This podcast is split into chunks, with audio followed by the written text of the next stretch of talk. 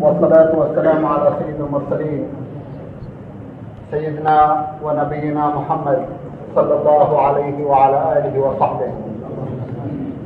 أما بعد أيها الإخوة الأحباب ها أنتم تجتمعون في بيت من بيوت الله. تجتمعون لمرضاة الله إن شاء الله.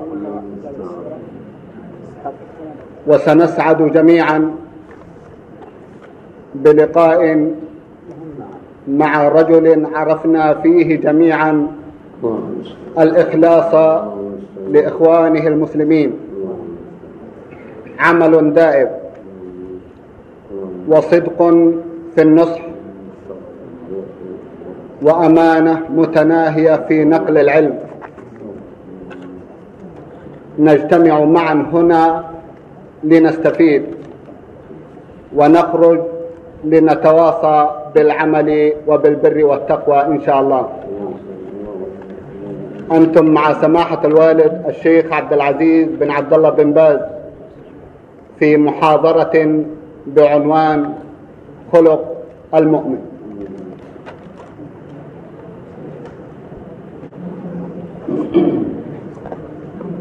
بسم الله الرحمن الرحيم.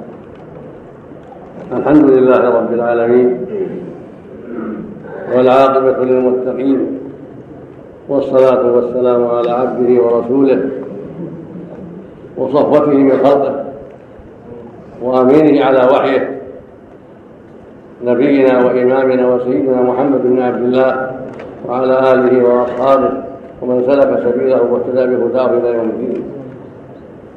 أما بعد فإني أشكر الله عز وجل على ما من به من هذا اللقاء بإخوتي في الله عز وجل وفي بيت ملوك وفي بيت من بيوت الله للتناصح والتذكير والدعوة إلى الخير والتحذير بالخلاف عملا بقوله عز وجل وتعاونوا على البر والتقوى ولا تعاونوا على الإثم والعدوان. وتخلقا باخلاق الرابحين السعداء المذكورة في قوله عز وجل والعصر إن الإنسان لفي خسر إلا الذين آمنوا وعملوا الصالحات وتواصوا بالحق وتواصوا بالصبر.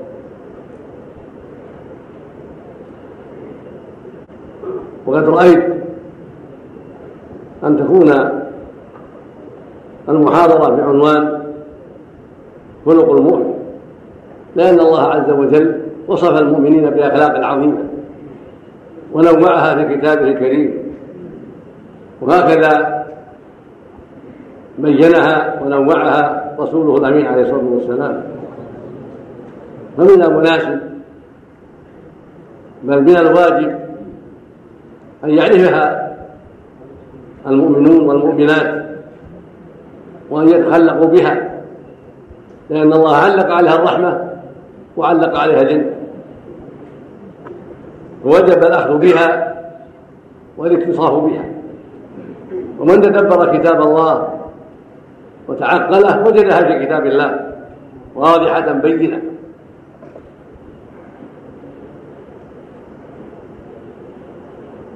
والله أمرنا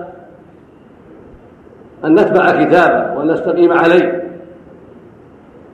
كما قال عز وجل اتبعوا ما أنزل من ربكم ولا تتبعوا من دونه أولياء قليلا ما تذكرون. وقال سبحانه وهذا كتاب أنزلناه مبارك فاتبعوه واتقوا لعلكم ترحمون ورغبنا وحثنا على تدبر في هذا الكتاب العظيم. لنعقله ونعمل بما فيه. لأنه أنزل للعمل لا لمجرد التلاوة فقط ولكن للتلاوة والعمل. فالتلاوة وسيلة والعمل هو المقصود. حيث قال سبحانه كتاب أنزلناه إليك مبارك ليدبروا آياته وليتذكر أولو الألباب كتاب أنزلناه إليك.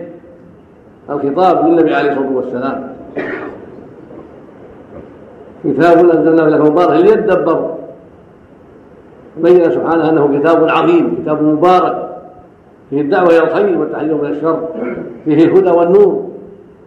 هو مبارك من كل الوجوه وهو كلام رب العالمين. نزل به الروح الأمين. جبرائيل. على خير الخلق وأفضلهم محمد عليه الصلاة والسلام. فلهذا يقول سبحانه كتاب أنزلناه إليك مبارك ليدبروا آياته. ما قال ليتلوه قال ليدبروا لأن المقصود هو التدبر والتعقل والعمل. وإن كانت تلاوته فيها خير عظيم وهي عبادة وفيها أجر عظيم.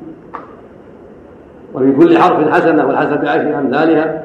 هذا أمر معلوم كما قال عليه الصلاة والسلام اقرأوا هذا القرآن فإنه يأتي شفيعا لأصحابه يوم القيامة. ويقول صلى الله عليه وسلم من قرأ حرفا من القرآن فله بحسنة والحسنة بعشر أمثالها.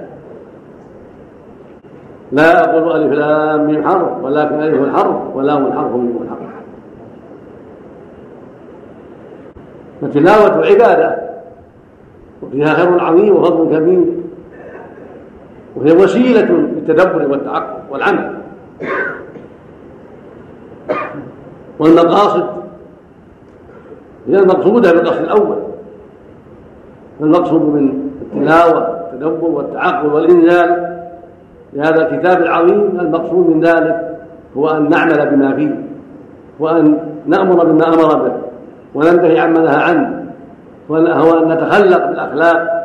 التي أمر بها ودعا إليها وحبذها ورغب فيها. وأن نبتعد عن الأخلاق والأعمال التي نهى عنها وحذر منها وذم أهلها. ويقول في آية أخرى سبحانه أفلا يتدبرون القرآن أم على قلوب أقفالها؟ هذا ترغيب عظيم وحث عظيم على تدبر وتحذير من خلافه. وأن الإعراض عن ذلك معناه أن القلوب مقفلة. ولا حول ولا قوة إلا بالله. ويقول سبحانه إن هذا القرآن يهدي للتي هي أقوم. يعني يرشد ويدل على التي هي أقوم. يعني كتاب الله يهدي الناس ويدلهم ويرشدهم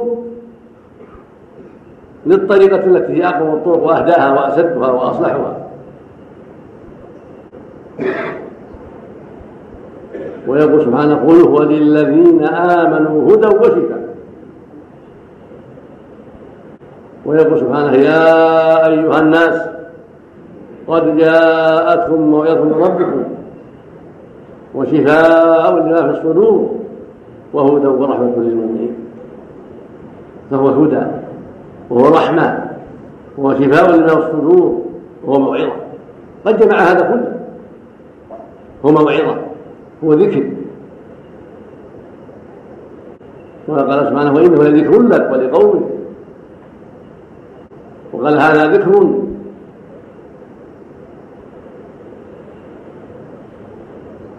هو ذكر مبارك عظيم.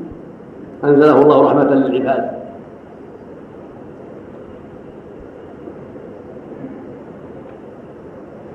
فالواجب على أهل الإيمان من الذكور والإناث العناية بهذا الكتاب.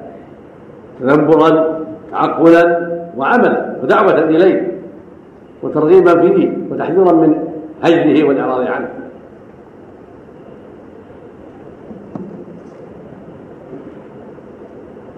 ومن هذا قوله سبحانه والمؤمنون والمؤمنات بعضهم أولياء بعض. يأمر بالمعروف وينهون عن المنكر ويقيمون الصلاة ويؤتون الزكاة ويطيعون الله ورسوله. أولئك سيرحمهم الله. إن الله عزيز حكيم. هذه أخلاق المؤمنين والمؤمنات هذه أخلاقهم هذه أعمالهم هذه صفاتهم. علق عليها الرحمة. قال سبحانه أولئك سيرحمهم الله. من سبيل أعمالهم الطيبة ثم بين نتيجة هذه الرحمة. فقال وعد الله المؤمنين والمؤمنات جنات تجري من تحتها الأنهار خالدين فيها ومساكن طيبة في جنات عدن ورضوان من الله أكبر ذلك هو الفوز العظيم. هذا مع المرحومين هذا مصيرهم. المرحومون الذين تعلموا كتاب الله وتدبروه وتعقلوه وعملوا به واستقاموا عليه هم المرحومون. مرحومون في الدنيا بالتوفيق والهداية حتى استقاموا على هذا الكتاب العظيم وحتى عملوا به. ومرحوم في الآخرة بإدخالهم الجنة وإنجائهم من النار.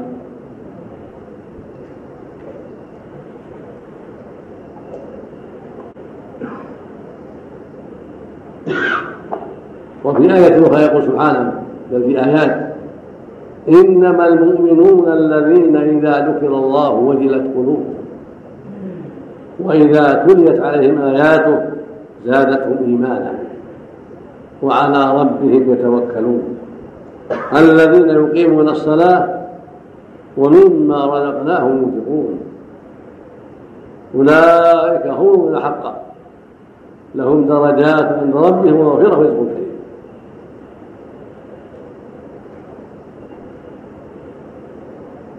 ذكر خمس صفات هنا. إنما المؤمنون الكمل المراد هنا الكمل بخلاف المؤمنين العاصين الذين يمثلون شيء من المعاصي فإن صفاتهم تنقص عن هذا وتضعف عن هذا.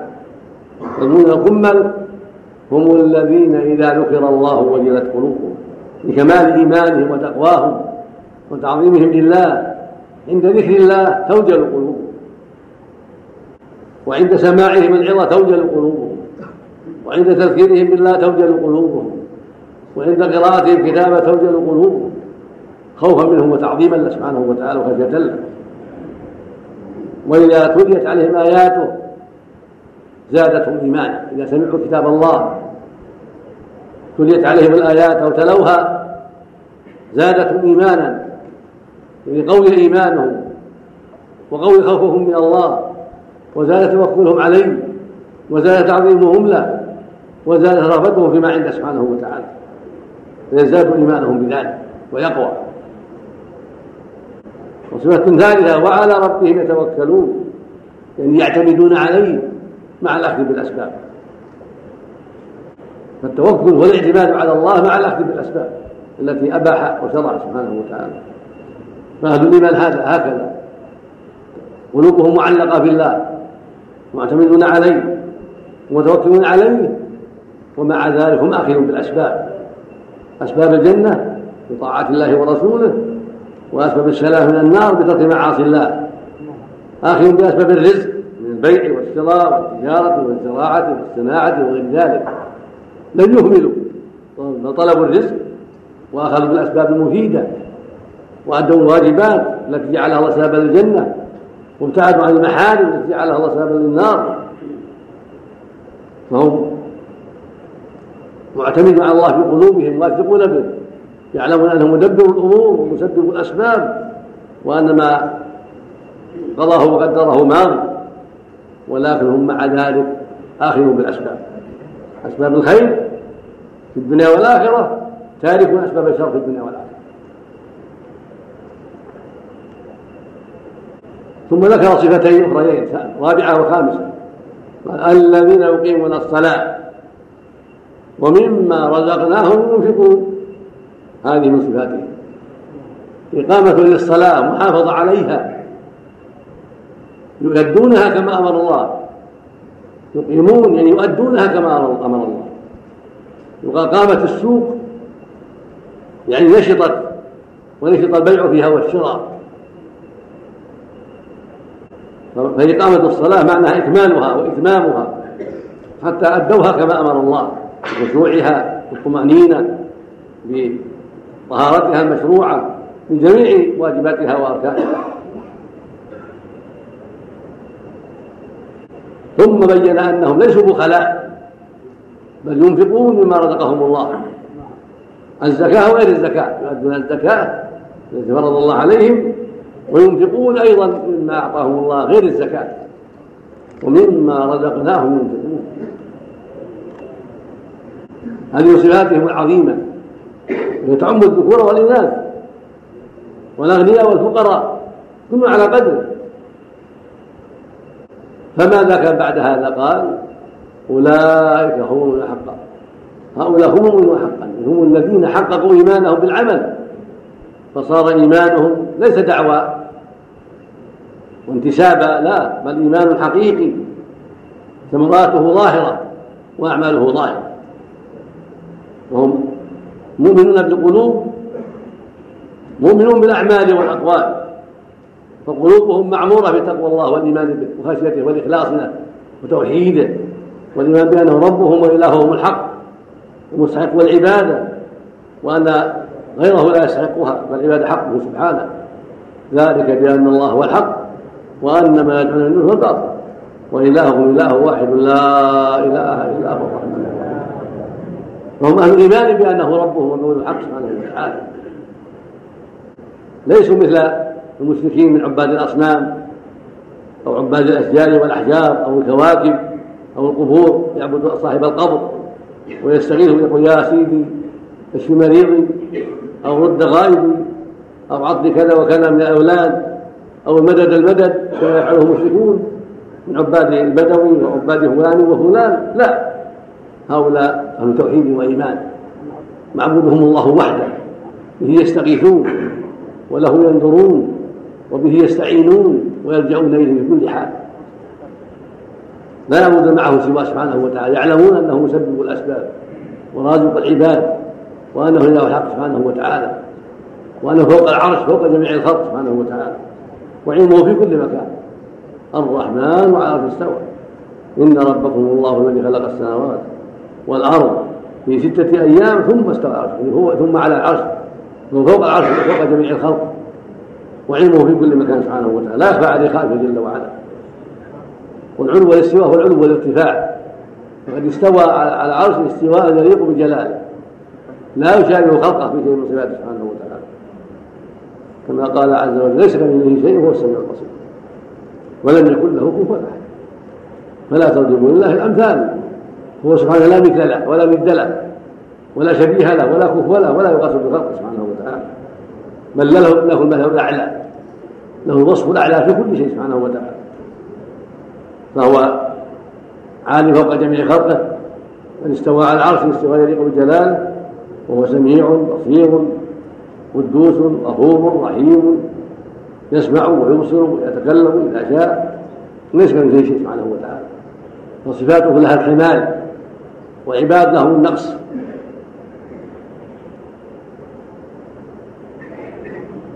وقال في آية أخرى إنما المؤمنون الذين آمنوا بالله ورسوله ثم لم يرتابوا وجاهدوا بأموالهم وأنفسهم في سبيل الله أولئك هم الصادقون.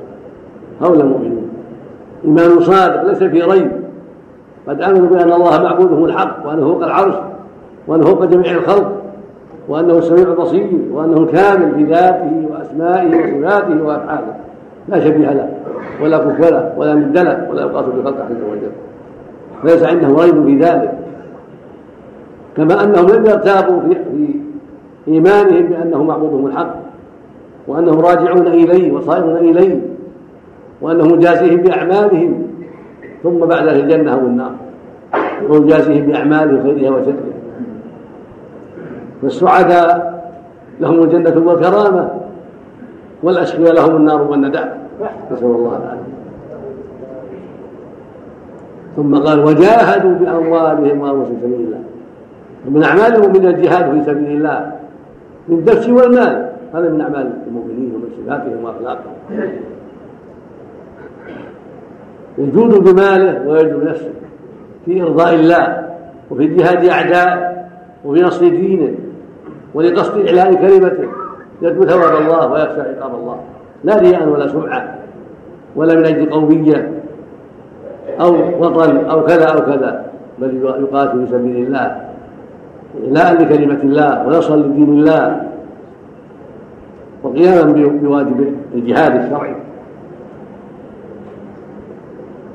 نعود إلى آية البراءة لأنها من أجمع الآيات. يقول فيها سبحانه والمؤمنون والمؤمنات بعضهم أولياء بعض. هذه آية البراءة آية التوبة سورة التوبة. والمؤمنون والمؤمنات بعضهم أولياء بعض. أولياء ينبغي أن نفهم معنى أولياء.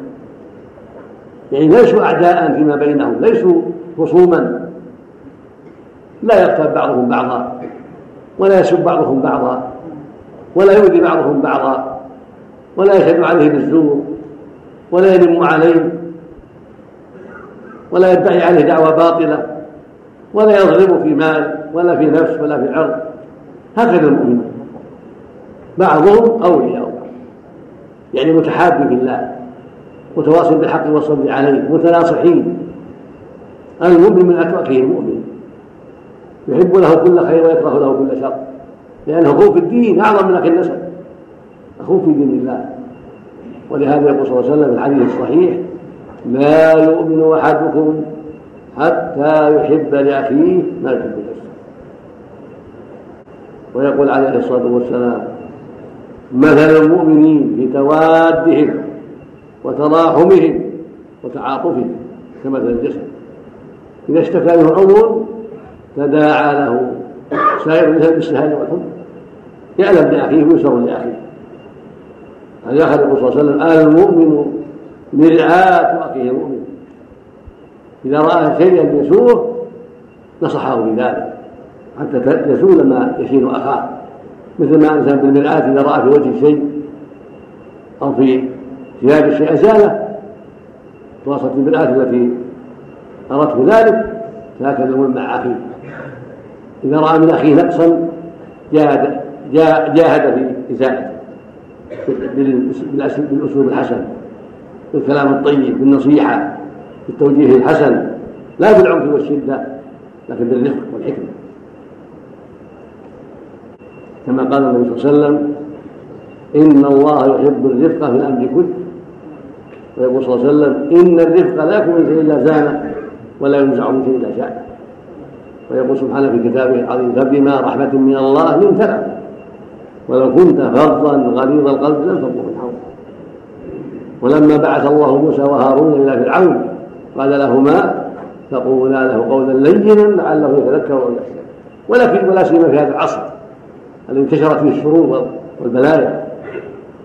وقل فيه الناصحون لله واتبع أكثر الناس أهواءهم وصعب عليهم من ينصحهم وثقل عليهم النصح وهم بحاجة إلى الرفق والحكمة والأسلوب الحسن. وهذا معنى قوله سبحانه بعضهم أولياء بعض. ما دام أخوك وليا لك وأنت وليه فعالج الأمور بالكلام الطيب والأسلوب الحسن والطريقة الحميدة. لعل الله يهديه على يديه. رأيته بديء اللسان سبابا شتاما تنصحه يا أخي اتق الله احفظ لسانك. يا أخي ما ما يصلح هذا يقول النبي صلى الله عليه وسلم لا يسأل الطعان ولا اللعان ولا الفاحش ولا البذل. ويقول صلى الله عليه وسلم سباب وفسوق وقتال ويقول عليه الصلاة والسلام إن اللعان لا يكون شهداء ولا شفعاء يوم القيامة. ويقول صلى الله عليه وسلم لعن المؤمن كقتله فعليك أن تحفظ لسانك. والله يقول ما يفعل من قول إلا لديه رقيب حكيم ويقول النبي صلى الله عليه وسلم وهذا يخب الناس في النار على وجوههم أو قال على مناخرهم إلا حصائد ألسنتهم تنصحه أن يحفظ لسانه وأن لا يقول إلا خيرا. لا يكون سبابا ولا شتاما ولا كذابا ولا صاحب غيبة ولا صاحب نميمة. يتكلم في عرض أخيه في كيت وكيت يسبه ويذمه عند الناس أو يلم عليه. ينقل كلاما رديئا. منه إلى فلان وإلى فلان حتى تسوء الحال بينهما. رأيته كسول عن الصلاة تنصحه. والصلاة عمود عمود الإسلام. اتق الله. حافظ عليه. بادر إليها الجماعة أديها بالجماعة في الحديث من سمع عني فلم يأتي فلا صلاة لم عنه ليس لك أن تصلي في بيتك ولا في محل كذا ولا كذا. بادر صلي مع إخوانك الرسول أمر بذلك. وهم أن يحرق على الناس بيوتهم هم صلى الله عليه وسلم أن يحرق على الذين يتخلفون عن صلاة الجمع وجودهم بسبب عظم ما فعلوا لأن أداء الجماعة أداء الصلاة في الجماعة من أعظم شعائر الإسلام. فالواجب أن تقام هذه الشعيرة وأن يحذر التخلف عنها. ولهذا يقول صلى الله عليه وسلم لقد هممت أن آمر بالصلاة تقام ثم آمر فيؤم الناس ثم أنطلق برجال معهم حزن من حطب إلى رجال لا يشهدون الصلاة فأحرق عليهم. يروى عنه عليه الصلاة والسلام قال لولا ما في بيوت النساء والذرية الحرقت عليه وجاءه أعمى رجل أعمى قال يا رسول ليس بقائد إلى المسجد فهذه بالرخصة وصلى في بيته قال هل تسمع النداء بالصلاة؟ قال نعم. قال فأجب. أعمى. بعيد الدار. ليس له قائد يلائمه يقول له أجب. عليه الصلاة والسلام. وكثير من الناس هان عليهم الصلاة وهي عمود الإسلام فيجب الحذر يقول صلى الله عليه وسلم رأس الأمر الإسلام وعموده الصلاة ولذلك سنة به الجهاد في سبيل الله. ويقول عليه الصلاة والسلام العهد الذي بيننا وبينهم الصلاة. ومن ترك فقد كفر. وهذا يعم الرجال والنساء ويقول صلى الله عليه وسلم بين الرجل وبين الكفر والشرك ترك الصلاة. ولكن الرجل ليس معناها التخصيص بل معنى العموم والأحكام واحدة إنما خصه الدليل. ويقول عبد الله بن شقيق العقيلي التابعي الجليل كان أصحاب النبي لا يرون شيئا تركوا الكفر غير الصلاة. الكفر أكبر نسأل الله العافية.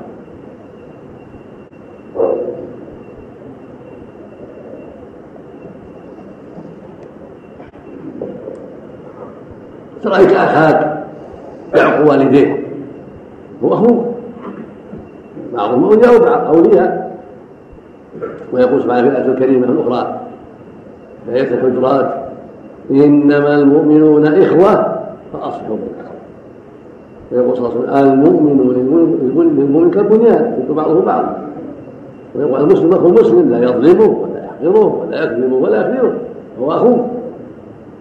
فإذا رأيته يعق والديه أو أحدهما أو علمت ذلك نصحته بالكلام الطيب خوفته من الله بينت له عظم حق الوالدين رأيته يقطع أرحامه نصحته.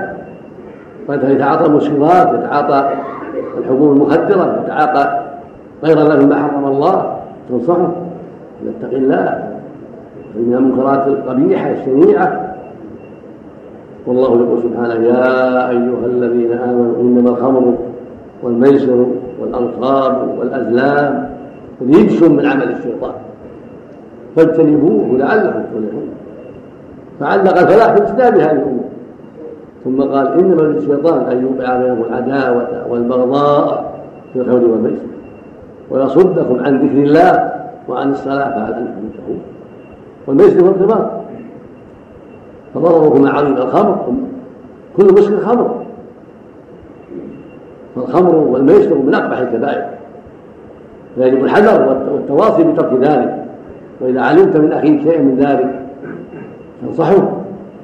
هو أخوك وان كان عاصي واخوك بالله. ما دام مسلم هو أخوك بالله. فانصحه عما ترك من الشرور. لا تدعه للشيطان إذا اهملته معناه أنك اعنت عليه الشيطان. وانت تسمع الله يقول والمؤمنون والمؤمنات بعضهم أولياء بعض. يامر بالمعروف وينهون عن المنكر. فأنت ولي. لا تدعه للشيطان. لا تخذله. فإن الناس إذا تركوا الأمر بالمعروف والنهي عن المنكر والتناصح معناه تركوا إخوانهم للشياطين يلعبون به معناه أنك خذلته معناه أنك تساهلت في أخذ اليد حتى يتولاه عدو الله ويزين له الباطل. فعليك أن تقبل على يديه بالكلام الطيب بالحكمة. وإذا كان لك سلطان ولم تنفع النصيحة أخذته بقوة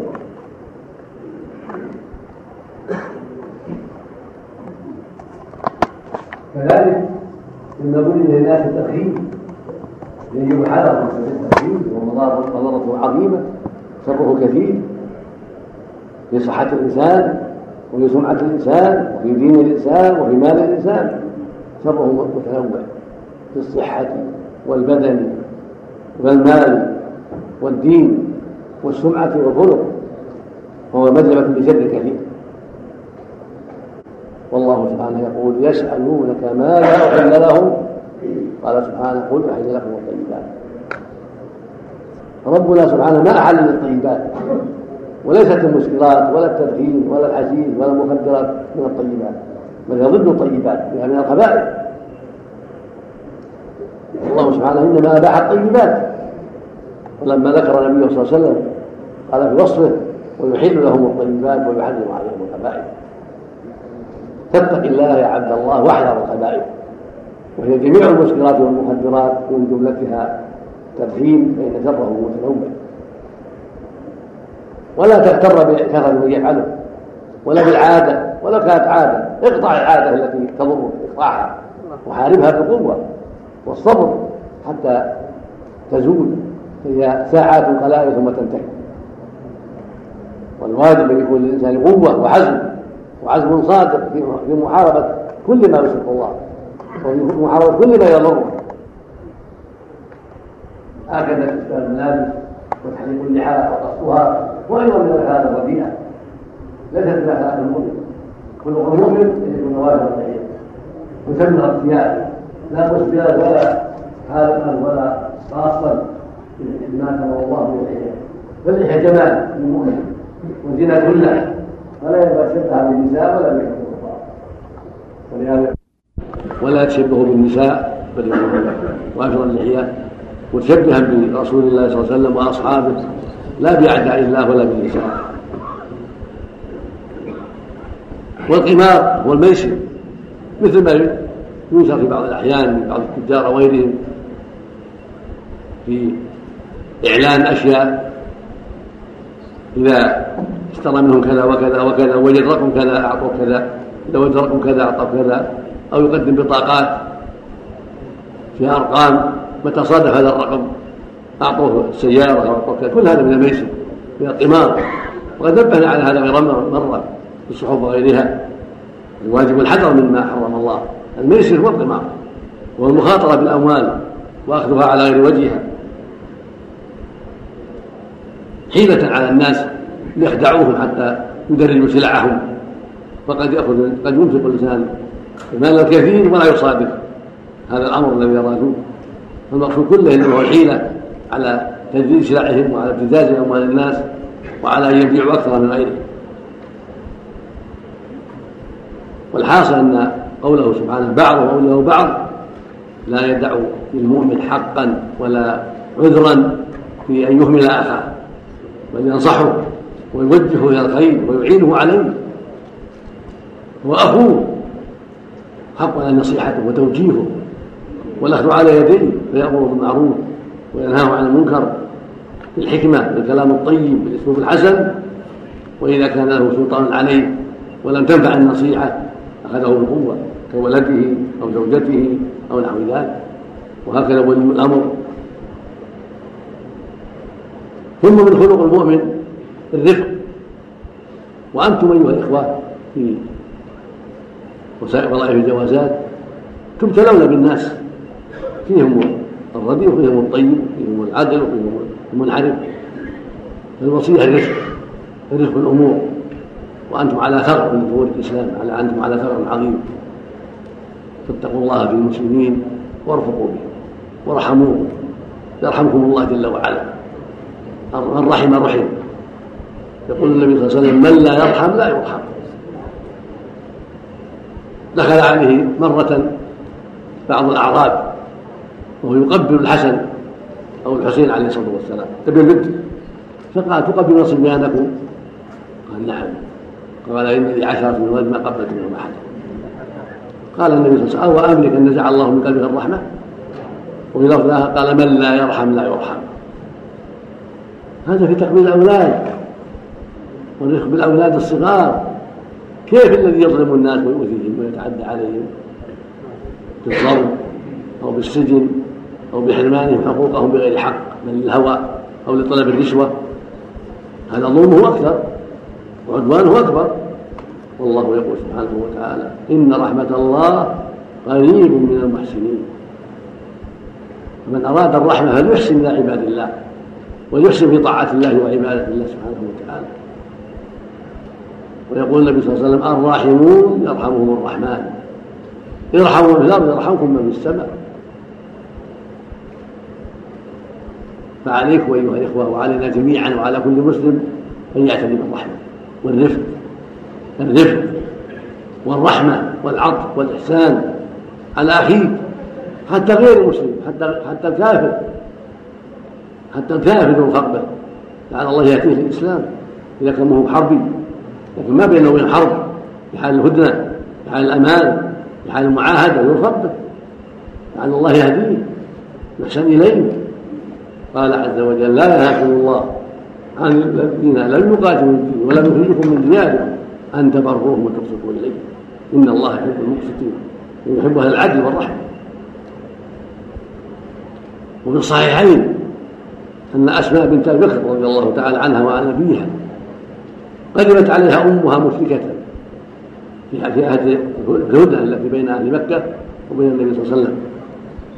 قدمت أم أسماء وهي على شركها وعلى دين قومها من أهل مكة. في العهد وقت العهد. وهي راغبة جاءت تطلب المال من بنتها. جاءت تطلب الصلة من بنتها في المدينة فقالت أسماء يا رسول هل أصلها؟ قال نعم صليها فأمرها أن تصل أمها وهي كافرة وأسماء من خيرة المهاجرات زوجة الزبير بن العوام بنت الصديق أخت عائشة. فالكافر ولو كان كافر يوصف يحسن إليه إذا جاءكم له جواز له حاجة كذلك. أحسنوا وأظهروا سمعة الإسلام الحسنة. كونوا رسلا للخير ودعاة للخير تمثلون الإسلام في أعمالكم وأقوالكم وسيرتكم. وهذا من أسباب هداية الله للكافر والعاصي أيضا.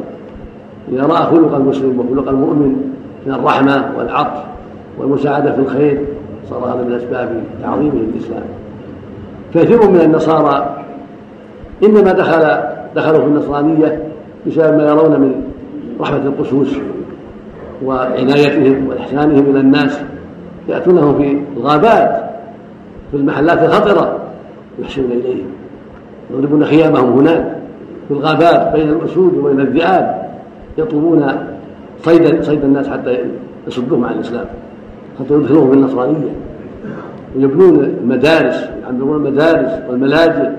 والربط للفقراء والمحاويج حتى يصيدوهم حتى يدخلوهم في النصرانية حتى يجرهم للنار بالله وهم يظنون أنه أحسن صنعا بعضهم كلهم جهال أكثرهم جاهل يحسب أنه على دين كما قال سبحانه في شأنهم قل هل ننبئكم بالأخسرين أعمالا الذين ضل سعيهم في الحياة الدنيا. وهم يحسبون أنهم أحسن صنعا هم يحسبون أنهم على شيء. وهكذا عباد القبور عباد الأوثان لجهلهم. يحسبون أنهم على شيء كما قال عز وجل إنهم اتخذوا الشياطين أولياء من دون الله ويحسبون أنهم مهتدون مساكين. يحسبون أنهم على هدى. فأنتم أيها المسلمون وأنتم أبناء الإسلام أولى وأولى بالرحمة والعطف على الصغير والكبير والجاهل والمسلم والكافر. الكافر الذي ليس بحرب ليس في حال الحرب بيننا وبينهم. وفي حال الحرب لا لا نرحمهم بل نقاتلهم. لكن في حال الهدنه يجون هنا مستأمنين بحاجات أو عمال ذوي العمل وإن كان لا ينبغي يقدموا العمل هنا. هذه الجزيرة لا ينبغي مردها كفار يعملون. لكن بنينا بهم الآن فالواجب أن نرحمهم وأن نعطف عليهم وأن نحسن إليهم وأن ندعوهم إلى الإسلام وأن نبلغهم دين الله ونبلغهم الأخلاق الطيبة التي جاء بها الإسلام من الرفق والحكمة والإحسان وقضاء الحاجة بنفس سامعة بنفس طيبة. حتى تكون بهذا تدعو إلى الإسلام. تبين له أخلاق الإسلام. أخلاق المؤمنين. وهذا يجره إلى الإسلام ويبعده من دين النصرانية واليهودية ونحوها وهكذا الشيوعيون الذين انتشروا في الأرض يدعون الناس إلى النار وينفرونهم من الإسلام ويكذبون على الإسلام. أنتم بأخلاقكم وأشباهكم. أنتم بأخلاقكم العظيمة بإحسانكم برفقكم بجودكم بكرمكم. بصبركم ضد الشيوعيين وضد النصارى وضد جميع طبقات الكفر وضد الدعاة إلى الكفر ضد الذين يسبون الإسلام وينفرون منه ويصفونه بصفات كاذبة الظالمه وهو دين الله الذي يدعو إلى كل خلق كريم يدعو إلى كل عمل كريم يدعو إلى الرحمة يدعو إلى الإنفاق يدعو إلى الإحسان يدعو إلى المواساة يدعو إلى قضاء الحاجة. حاجة أخيه يقول النبي صلى الله عليه وسلم في الحديث الصحيح من كان في حاجة أخيه كان الله في حاجة متفق على صحته. ويقول صلى الله عليه وسلم والله في عون العبد ما كان العبد في عون اخيه أحاديث عظيمة. ويقول صلى الله عليه وسلم في الحديث الصحيح من نفس عن مؤمن كربة من كرب الدنيا نفس الله عنه كربة من كرب يوم القيامة. ومن يسر على مؤسس يسر الله في الدنيا والآخرة. ومن ستر مسلما ستره الله في الدنيا والآخرة. فهكذا إذا أنت يسرت على معسر فرجت كربة مفهوم. يريد جواز يريد حاجة. تستطيع أن أن تسعفه بها وترحمه فأنت على خير عظيم مسلما كان أو كان. ليس ليس من أهل الحق. وسمعت الله يقول سورة الممتحنة لا ينهاكم الله. هذه آية عظيمة. لا ينهاكم الله. عن الذين لم يقاتلوا لم يقاتلوا ولم يخرجوكم من ديارهم أن تبروهم وتقسطوا. إن الله يحب المقسطين. ويقول النبي صلى الله عليه وسلم من لا يرحم لا يرحم. ينبغي للمؤمن أن يعتني بهذا الأمر وان يكون على باله. لعل الله يرحمه برحمته الواسعه بسبب رحمته لهذا المسكين أو لهذا المحتاج أو لابن السبيل أو لهذا المسافر الذي في حاجة إلى جوازه في حاجة إلى تسهيل أمره. فترحمه وتنجز حاجته فيكون لك الأجر العظيم. ولعل الله ينجيك من النار ويسهل الكربات يوم القيامة بأسباب تسهيلك لهذا المسكين الذي جاء إليك واضطر إليك. مسلما كان أو كافرا رجلا أو امرأة وطنيا أو أجنبيا غير من غير بلاده إن كان مسلما جمعك بين جمع بينك وبينه الإسلام هو أخوك وإن كان في المشرق أو المغرب هو أخوك. له حق عليك وإن كان في أمريكا وإن كان في المغرب الأقصى وإن كان في أسبانيا وإن كان في أي مكان. ما دام مسلما فهو أخوك له حق عليه. وإن كان كافرا وفي حال أمان وهدنه ليس في حال حرب فكذلك وفي حاجة ضعيف. يحتاج إلى اسعافه يحتاج إلى أن تبين له خلق الإسلام ورحمة الإسلام ورحمة المسلمين وإحسانهم ورفقهم وأخلاقهم الطيبة تكون بهذا تكون الإسلام. يكون عملك دعوة للاسلام وإن كنت ما دعوت لكن تكون أعمالك الطيبة دعوة للاسلام وأخلاقك الكريمة اللينة وحرصك على قضاء الحاجة دعوة للاسلام ثم يقول جل وعلا بعد ذلك يأمر بالمعروف وينهى عن المنكر. هذه من أخلاقهم من أخلاق المؤمنين والمؤمنات. الأمر بالمعروف والنهي عن المعروف كل ما أمر الله به ورسوله قال معروف والمنكر كل ما نهى الله عنه ورسوله قال منكر هذا من أخلاق المؤمنين والمؤمنات. كون أبوك أو كون أخوك في النسب كون فلان أو فلانة كونه أخاك أو أباك أو صديقك لا يمنعك من الأمر بل هذا من الخير له والمحبة له. حتى لا تدعه للشيطان حتى لا تدعه فريسا لعدو الله. إذا نصحته وأمرته ونهيته أنت ناصح له محب له في هذا. فإذا رأيته قد تعاطى منكرا نصحته وأنكرت عليه وحررته على طاعة الله ورسوله. إذا رأيته تساهل في ترك واجب نهيته عن ذلك وحررته على فعل الواجب رأيته يؤذي جيرانه تنصحه. لا أنزل له حق عظيم. عليك من احسان الأداب يقول صلى الله عليه وسلم من كان يؤمن بالله واليوم فليكرم جاره. اللفظ قال فلا يؤذي هكذا مع قراباته تنصحهم أن يصلهم ويحسن إليهم ويدعوهم إلى الخير ويأمرهم بالمعروف وينهاهم عن المنكر وهكذا مع زملائه في العمل ومع أخوانه في العمل ينصحهم ويوجههم إلى الخير. كان النبي صلى الله عليه وسلم إذا ذكر الناس قال فليبلغ الشاهد الغائب إذا ذكرهم صلى الله عليه وسلم يقول فليبلغ الشاهد الغائب فرب مبلغ أوعى من سامع هكذا عنه إذا قلت لواحد ما حضر فائدة ولا حضر موعظة. والله سمعت كذا وكذا. سمعت من فلان كذا وكذا. أرشدنا إلى كذا نهانا عن كذا. فأنت في هذا محسن بلغته خيرا. فربما هداه الله باسبابك وربما انتفع أكثر من انتفاعه. وربما بلغ وعن مسافر ثم قال بعده ويقيمون الصلاة. ويؤتون الزكاة ويطيعون الله ورسوله فإن أخلاقهم إقامة الصلاة والمحافظة عليها كما أمر الله يؤدونها كاملة كما أمر الله في أوقاتها بطهارتها وشرائطها وفرائضها وما شرع الله بها. عندهم عناية بالصلاة هكذا المؤمن. وعند عناية بالزكاة مع النفقة بما يسر الله له. ثم قال ويطيعون الله ورسوله. هذه كلمة جامعة تجمع الخير كله. ويطيعون الله ورسوله. كلام جامع. ما أبقى شيئا فالمؤمن من شأنه طاعة الله ورسوله. في كل شيء. كما أطاع في الولاية فيما بينه وبين إخوانه والمحبة وكما أطاع في الأمر والنهي المنكر وكما أطاع الله في إقام الصلاة وإيتاء الزكاة كذلك يطيع الله في كل شيء. يطيع الرسول في كل شيء. وهكذا المؤمنة تطيع الله في كل شيء. الحج الصيام في بر الوالدين في صلاة الرحم في صدق الحديث في موالاة أولياء الله ومحبتهم في بغض أعداء الله وكراهتهم ومعاداتهم ولكن هذا كله لا يمنعك من أداء الواجب. أنت تحبهم بالله تحب إخوانك بالله وتكره كفار الله وتبغضهم بالله لكنك مع ذلك.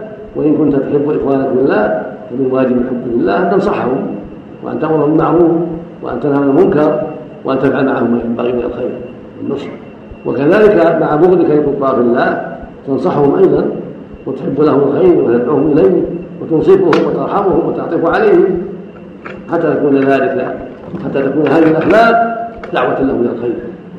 وسببا لإسلامهم وسببا لحبهم الإسلام وتعظيمهم الإسلام وتكذيب الكذابين على الإسلام. ثم قال بعد هذا أولئك سيرحمهم الله. يعني من هذه صفاتهم وهذه أخلاقهم يرحمهم الله. فمن أراد الرحمة ومن أراد النجاة والسعادة فعليه بطاعة الله ورسوله. وعليه بالتخلق بما شرع الله من الأخلاق. هذا هو الطريق وهذا هو السبيل إلى النجاة والسعادة. وهذا هو الصراط المستقيم الذي قال الله فيه اهدنا الصراط المستقيم. هذا الصراط الذي تطلبه تطلب الله تطلب من الله يهديك إياه هو دين الله. هو طاعة الله ورسوله. هذا هو الصراط المستقيم. وذكر في قوله سبحانه وأن هذا صراطي مستقيما اتبعوه وذكر في قوله عز وجل وإنك لتهدي إلى صراط مستقيم. النبي صلى الله عليه وسلم خاطبه الله بهذا وإنك لتهدي إلى صراط مستقيم. صراط الله. الرسول يدعو إلى هذا الصراط. يهدي إليه بالدلالة والبيان عليه الصلاة والسلام. والمؤمن يتأسى برسول الله صلى الله عليه وسلم. وهكذا المؤمنة كما قال الله جل وعلا لقد كان في رسول الله أسوة حسنة لمن كان يرجو الله واليوم الآخر. وأسأل الله عز وجل بأسمائه الحسنى وصفاته العلى أن يوفقنا وإياكم لما يريد وأن يمنحنا الفقه في دينه والثبات عليه ويرزقنا وإياكم التخلق بالأخلاق التي دعا إليها سبحانه ودعا إليها الرسول صلى الله عليه وسلم وأن يعيننا وإياكم على ذلك ويجعلنا وإياكم من الهداة المهتدين ويوفقنا لما فيه رضا الله ولما فيه نحو عباده وأن يعيننا وإياكم من شرور أنفسنا ومن سيئات أعمالنا وأن ينصر دينه ويعلي كلمته. كما أسأل سبحانه يوفق ولاة أمرنا لكل خير وأن يعينهم على كل خير وأن يصلح لهم البطانة وأن يجعلهم من الهداة المهتدين كما أسأله عز وجل أن يوفق حكام المسلمين في كل مكان وأن يهديهم صراطه المستقيم وأن يعينهم على تحكيم شريعة الله في بلادهم وبين شعوبهم وأن يعينهم من طاعة الهوى والشيطان وطاعة أعداء الله ورسوله كما أسأل سبحانه أن يصلح أحوال المسلمين في كل مكان وأن يرزقهم الفقه في الدين وأن يصلح قادتهم وأن يعيدهم من طاعة الهوى والشيطان. إنه سميع قريب وصلى الله وسلم وبارك على عبده ورسوله نبينا محمد وعلى آله وأصحابه وأتباعه. بإحسان